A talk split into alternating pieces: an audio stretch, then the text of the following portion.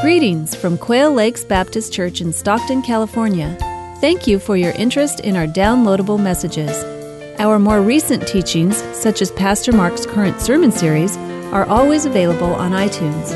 However, for a more comprehensive offering of Quail's Bible based teachings from Pastor Mark and others, we offer an extensive archive of downloadable sermon MP3s on our website, as well as information on our fellowship and our ministries.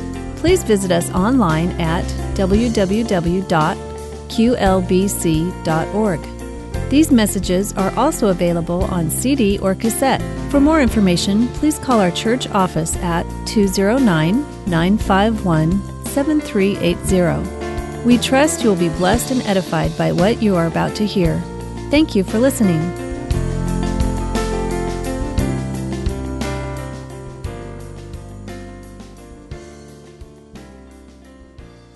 Take your Bibles, please, and turn to the epistle of First John. That's where we are today. We're going to we're in a series moving through all of John's epistles. Today, First John chapter 4 is where we will be located. We'll move through most of that chapter uh, this morning as we study God's Word. First John chapter 4. Here's the key concept for this morning as you find that God is love. You who love Him back are safe. Love Him back. John chapter 4 is where we will locate in Scripture today, but I want to share with you a surprising statistic that was reported by the Reuters News Agency in 2003. Actually, what they were talking about was a statistic that was uncovered in the 2001 census that happened in Great Britain. When asked about their religious affiliation in that census, more than 390,000 people wrote in the word Jedi. You know who Jedi is? Jedi is a, a fictional character in Star Wars movies, and, and uh, that's more people wrote down Jedi than Jewish. And so the Office of National Statistics wanted to know how could this happen? How could more than 390,000 people think that they were part of a fictional religion. And so they looked into it. And what they discovered was this there was an online movement that actually, I guess, caught the attention of Star Wars fans throughout Great Britain. It was on social media, and the, the rumor that was being spread was this if more than 10,000 people write in the word Jedi, then the government will be forced to recognize the Jedi as an official government sanctioned religion. But that is wrong on many levels. Level number one, they don't have to recognize that religion. Level number, level number two, it doesn't exist. This is a fictional thing from the movies. So, how could it happen? How could it be that so many people are, are influenced by this? It shows us how gullible we are. And we are easily influenced with falsehood. Now, what we're going to see in John chapter 4 today is John cares about that exact thing. Because the people that he's writing to, and by extension to us, the people that he's writing to are coming under the influence of a false teaching. He doesn't want them to be gullible. He doesn't want them to be easily convinced of a falsehood. Don't be easily dazzled. Don't think that everything that looks impressive or is popular is necessarily true. He warns them and us, and he does it this way. Read with me verse 1. Chapter 4. Dear friends, do not believe every spirit, but test the spirits to see whether they are from God, because many false prophets have gone out into the world. Don't believe everything you hear.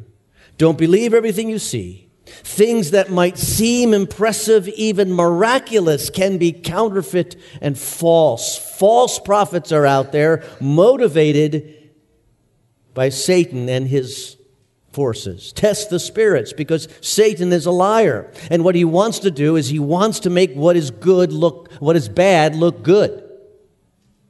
He says it in, in 2 Corinthians this way the Apostle Paul writes Satan himself masquerades as an angel of light. It's not surprising then if his servants masquerade as servants of righteousness. So test the spirits to see if what is being said is that which is genuine, meaning is that comes from God or it comes from someone else, some other source. But of course, a verse like that that says to us, test the spirit, spirits, raises the next question. And the next question is, how do we do that? How do we test the spirits? What, what does that mean? How can we obey? And John goes on to explain, and the first thing he's going to say is this I want you to test the content of their teaching because content matters, truth matters. Everything you hear is not created equal, even if it is presented in a slick fashion. There are things that are out there that are error. Recently, I was uh, reading about a college professor he is a professor who teaches an introduction to Christianity in a, in a, university. It's not a Christian university, it's a secular university, but it, this course is an option for students, and it's an introduction to the Christian religion.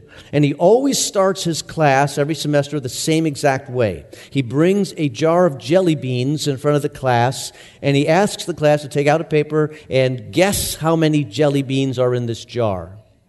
Okay, so they, they take a guess. And then, and then on the next line, they, he asks them, I want you to write down the name of your favorite song. And then they kind of uh, they compare answers, and the person who's closest to the number of jelly beans in the jar gets a prize.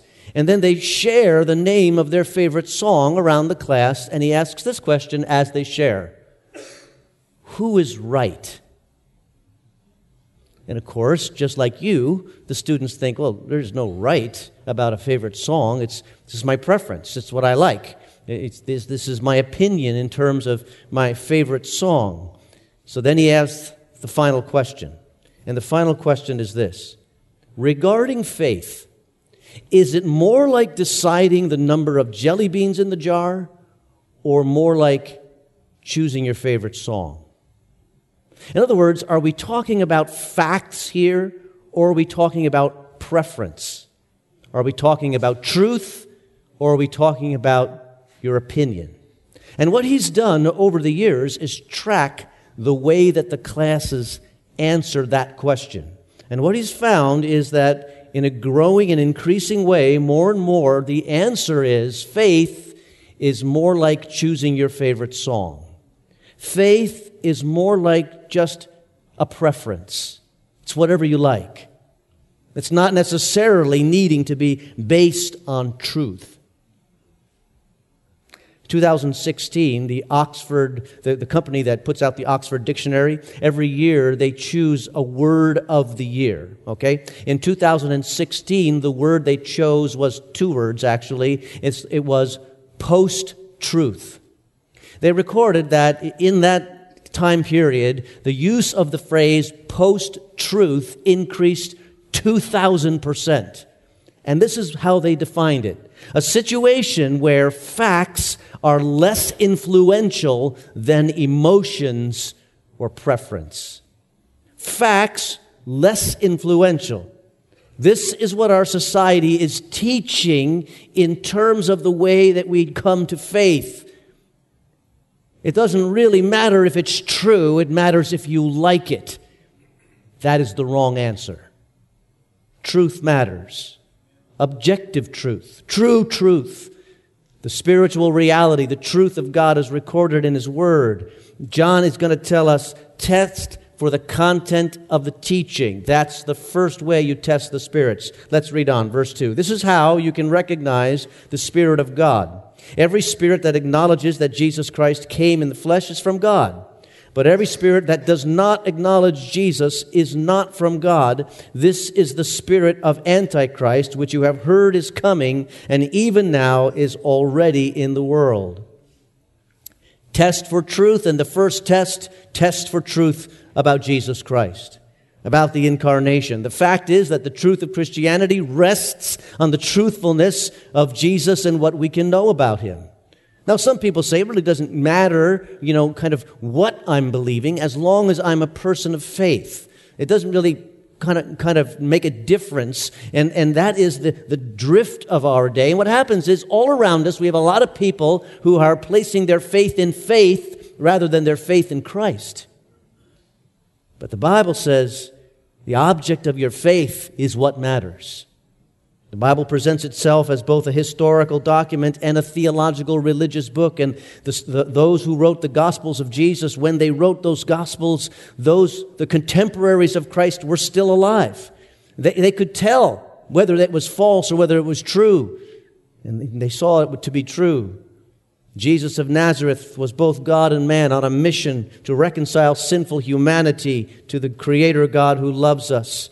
And this is the most vital reference point when you see a teaching straying from what the Bible says about who Jesus was and what he has done for us, that's where we need to watch out.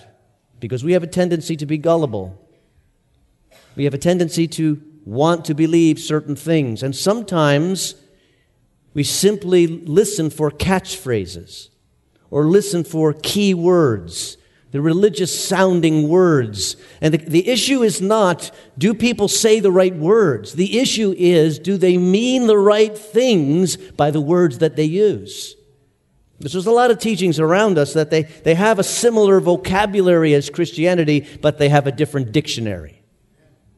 The words mean different things. In the situation that John is facing, don't forget, he's writing against a particular heresy.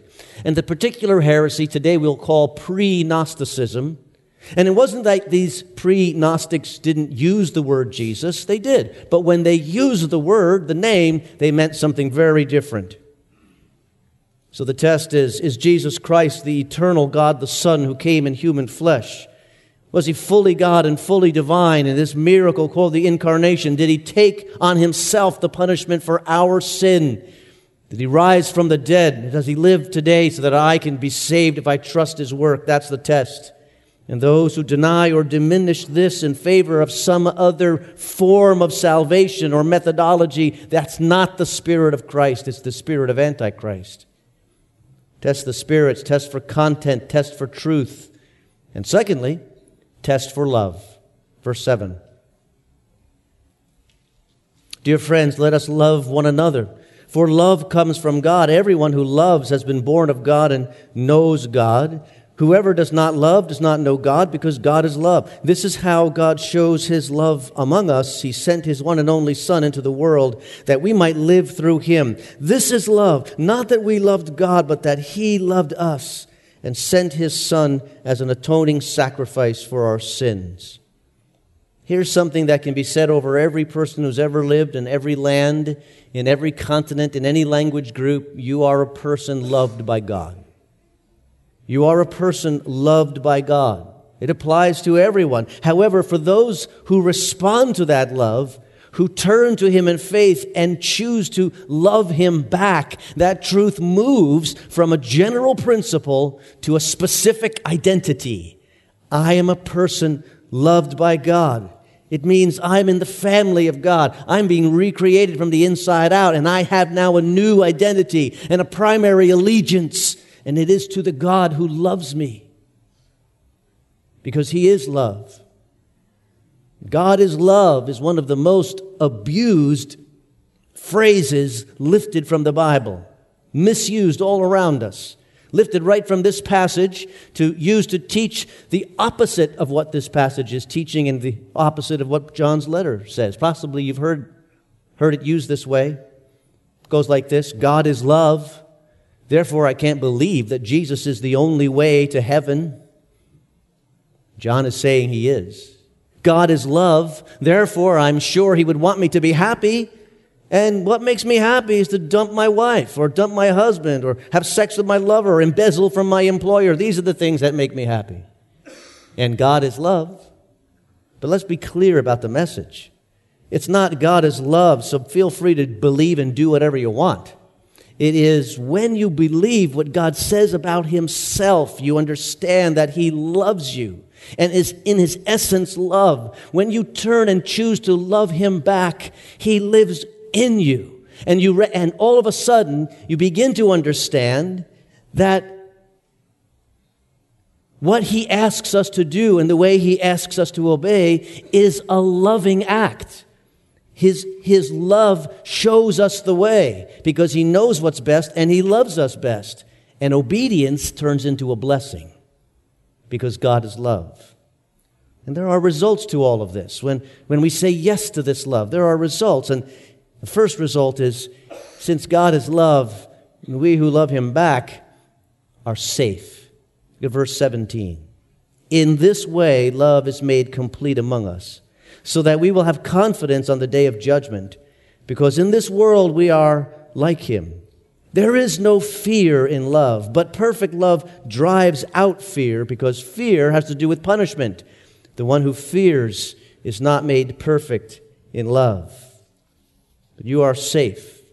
You are safe in him because he loves you. I read an article some time ago called How to Be Safe. I've shared some of these statistics with you before, but it kind of still gets my attention. Here's how to be safe avoid riding in automobiles. 20% of all fatal accidents happen in cars. How did you get here today? How to be safe. Avoid staying home. 17% of all fatal accidents occur at home. By all means, avoid going to the hospital. 33% of all deaths occur in the hospital. So by now you're wondering, well, how can we be safe? Where are we safe? 0.001% of all deaths, that's one one thousandth of 1% of deaths, occur at church. By all means, for your own safety, keep coming to church. That's the message. But just coming in and out of church doesn't make you ultimately safe. There's more to it than that. It is recognizing that I am loved by God and I can be forgiven forever and turning to Him in faith. And that means I am safe right here, right now. God is love, so you are safe. But there's more. God is love, so you are safe. When you love Him back, you need not fear. Verse 18 says, There is no fear in love, but perfect love drives out fear.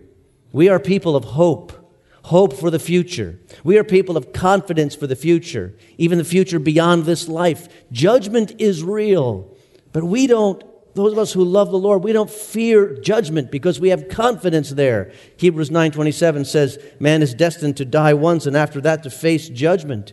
For those who have no hope, that judgment is going to be condemnation. But for those of us who are people of a hope, people of hope, we see the future without fear.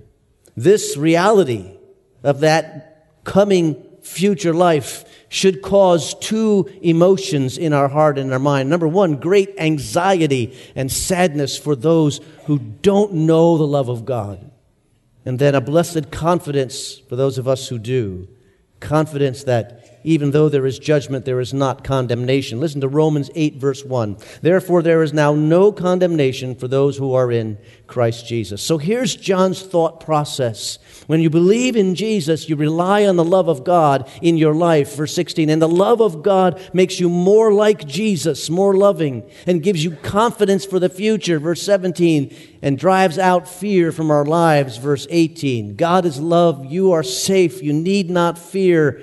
And then there's the last statement He has loved you first. He loves you first. Verse 19. We love because He first loved us. I like to put it this way God has already made the awkward advance of love. Do you remember dating? maybe some of you are dating right now. You remember that time when you were interested in a person, but you weren't sure if they were interested in you?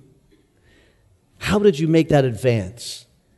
You, you remember wrestling with that? I mean, I, I want to tell her that I'm interested, but, you know, I don't want her to run screaming out of the room. I, I don't want her to look at me funny. How, how do I do that? It's, it's an unsettling and awkward time. Maybe some of us so, say to a friend, hey, ask her if she likes me. You remember that? And your friend comes back and says, yes, she likes you, but she likes me more now. Got to cut out the middleman, right? But that it is an awkward moment. And the point of it is Jesus has made the advance. He tells us he loves us. And we are meant to simply love him back. That's what the Christian life is about. It's a journey of learning to love him back, showing in the way that we live that we are loved and we love him back. And the way that we show him is to obey him and to love others. Look at verse 21. And he has given us this command Whoever loves God must also love his brother. Obey him and love others. John has learned that he is wonderfully loved. And you know, I think that that came crystal clear to him 60 years before he wrote these words. Because 60 years before he wrote these words, he was in that upper room with Jesus. And Jesus held the, the cup and the bread just like we had. And Jesus was telling them, I'm going to suffer. And I'm going to suffer a lot. But I'm going to suffer because I already love you that much. 60 years later, this old man, the Apostle John, has that truth branded onto his brain. Before I deserve it, before I even wanted it, nothing to do with it, but yet Jesus already loves me. So I can face any experience without fear. I can face death without fear because I am loved. I love him back and I'm safe. Let's pray together. Lord Jesus, thank you that you love us that much. Thank you that there's nothing we can do to make you love us less. There's nothing we can do to make you love us more. It's just how it is. And Lord, we pray that we would be living out our identity as loved people. Help us to obey and to see that your call to righteousness is a loving thing. And help us to love one another. May our ability to fellowship and to grow and to bless and to encourage one another be a magnet for the world to ask about Jesus and to find you, Lord. Help us do that. Thank you. For we pray this all in Jesus' name. Amen. Amen. Maybe you're here today and there is an issue in your life for which you need prayer. I invite you in a moment to slip down by the prayer table next to the organ. There'll be prayer counselors there. Or maybe it is to come to know this Jesus who loves you so much. They will introduce you to their Savior and Lord. You slip forward. But before we do that, we're going to stand together and pray the benediction. And before we do that, I want to sing a song. And I'd like you to sing with me if that's at all possible, okay? It's just the chorus to the old hymn, The Love of God. So this may be new to some of you. It goes like this. O love of God, how rich and pure, how measureless and strong, it shall forevermore endure the saints and angels' song. Okay, that's not too hard. You're going to get it the second time. Ready?